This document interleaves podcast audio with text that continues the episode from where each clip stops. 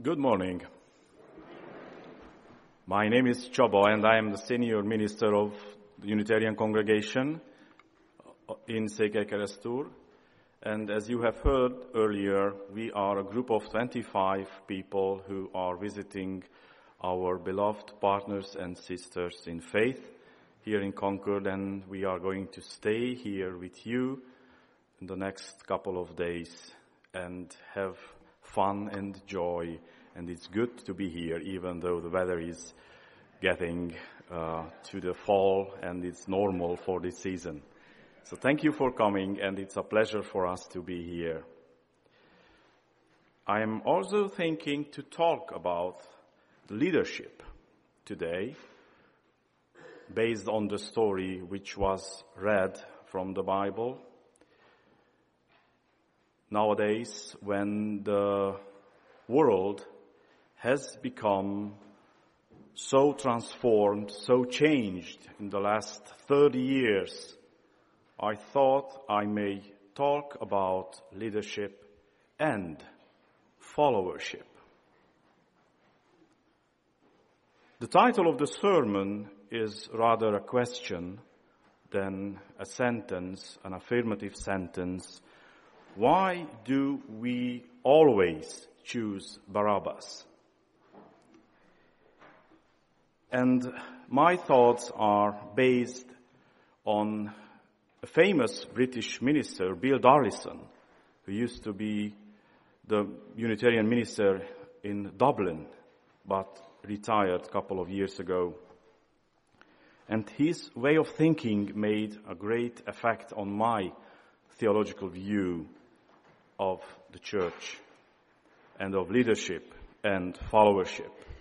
So this is the reason why I choose to talk today about the well-known story of Jesus and Barabbas and Pilate. There are a number of aspects of this story which need our attention. First, the complete historical unlikelihood of such an event taking place.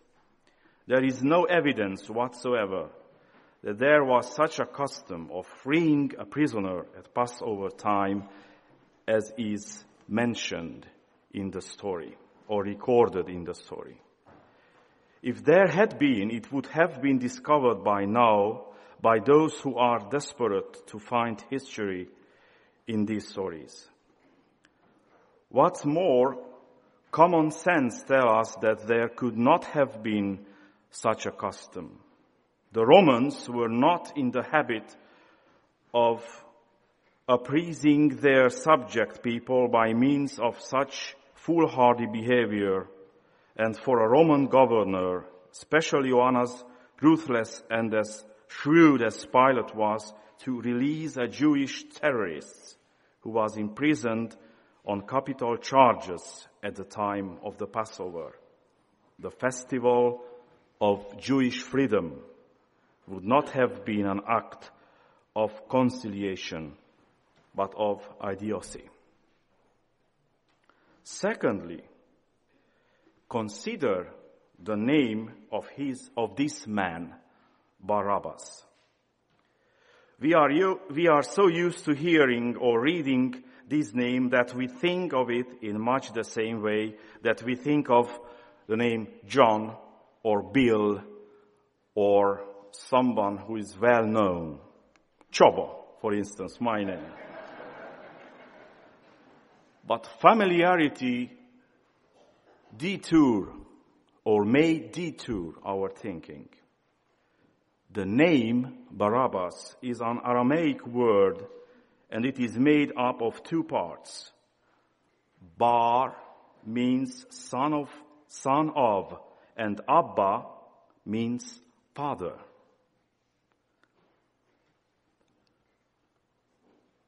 The son of father is the meaning of the word in both languages, in both Aramaic and Hebrew. Barabbas is the translation of the name Barabbas is then son of the father. But the gospel before this point has been at pains to tell us that Jesus is the Son of the Father. Right at the beginning of the gospel, at his baptism of John, God declares, this is my beloved Son. And at the transfiguration, God says, this is my Son whom I love, listen to him. So now we have two sons of the Father. Barabbas and Jesus. But there is more.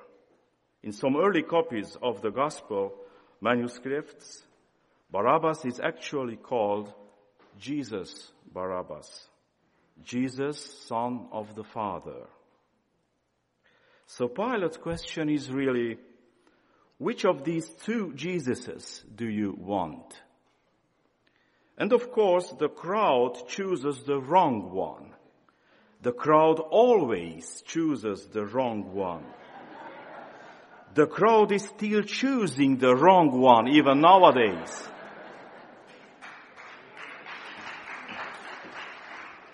We want a Jesus who fits in with our preconceptions.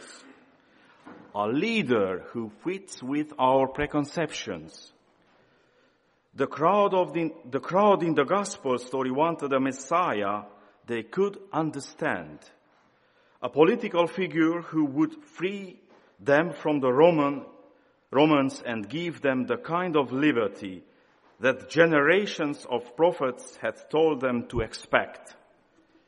It's still are lingering expectations of Christendom.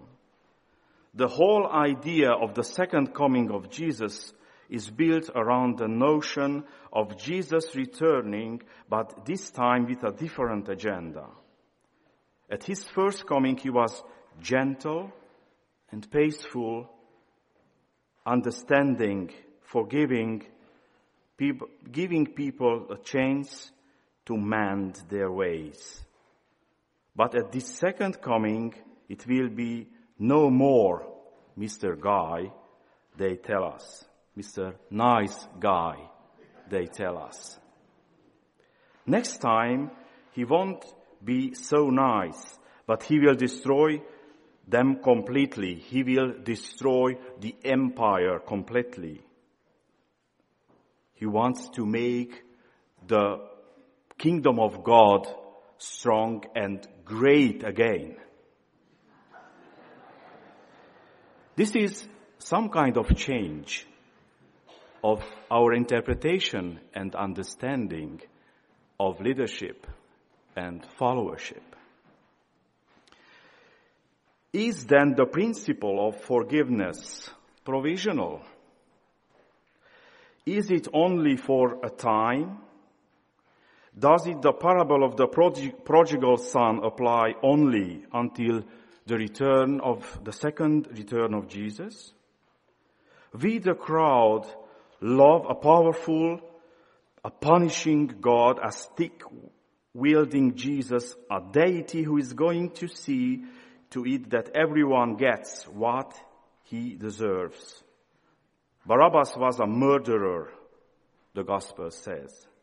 Secretly, secretly, we rather like what he represents. We hear about Jesus the political activist frequently, particularly from people on the left, particularly from our point of view of history. Jesus was named many times as a communist. Jesus believed in transforming the political system, overthrowing the Roman overlords, wresting power from the rich, redistributing wealth, and so on. Liberation theology, as it is called, has to some extent cultivated and promoted this image of Jesus as well as the early communists, at least in our Eastern European culture. Barabbas was a terrorist or a freedom fighter of the gospel story is he is Jesus Barabbas, Jesus the son of Mary, thought Pilate. My kingdom is not of this world.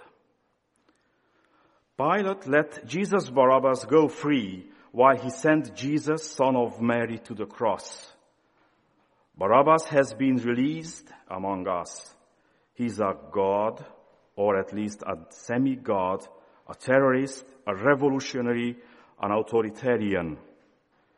He is, he's become the second person of the blessed Trinity, creator of the world, Pantocrator, Messiah, Christ, Mediator, Savior, Miracle Worker, Judge of the world, Punisher of the wicked, destroy, Destroyer of the unrepentant. Down the ages, people have worshipped Him, feared Him, and appropriated him for this or that political or religious agenda. We have twisted his words to make them into prophecies of future calamities. We've sent letters to writers and artists to try to portray him. We have woven around his life a multitude of incomprehensible dogmas over which we argue with each other because theology almost always divides us. We have made him sinless, pre-existent, virgin born, all powerful, all knowing, giving him qualities which take him out of the human situation altogether. What we haven't done to any marked degrees is follow him. What we haven't done is find in him a human being like ourselves, but one who presents to us a different way of understanding and developing our humanity in a way that is truly radical, in that is overturns, overturns all the accepted norms of human behavior, not just temporarily, but permanently we should look to a new kind of resurrection, not the reanimation of the corpse, but the rebirth in our imagination and in our lives of a human Jesus. Maybe now is the time when we talk about leadership and followership. Maybe now the time when we clarified in our mind what does it mean to be a leader, a good leader, in a time when all sorts of social problems are rising which were not resolved during the last couple of thousands of years. For, for instance, what we do in Europe with minorities, how we handle power, how we do authoritarian leadership. And we as followers, we as disciples, how we remake our understanding of a powerful, valuable leadership.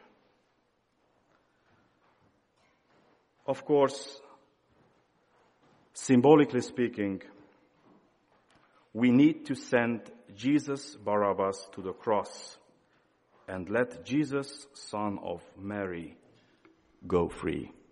So may be. Amen.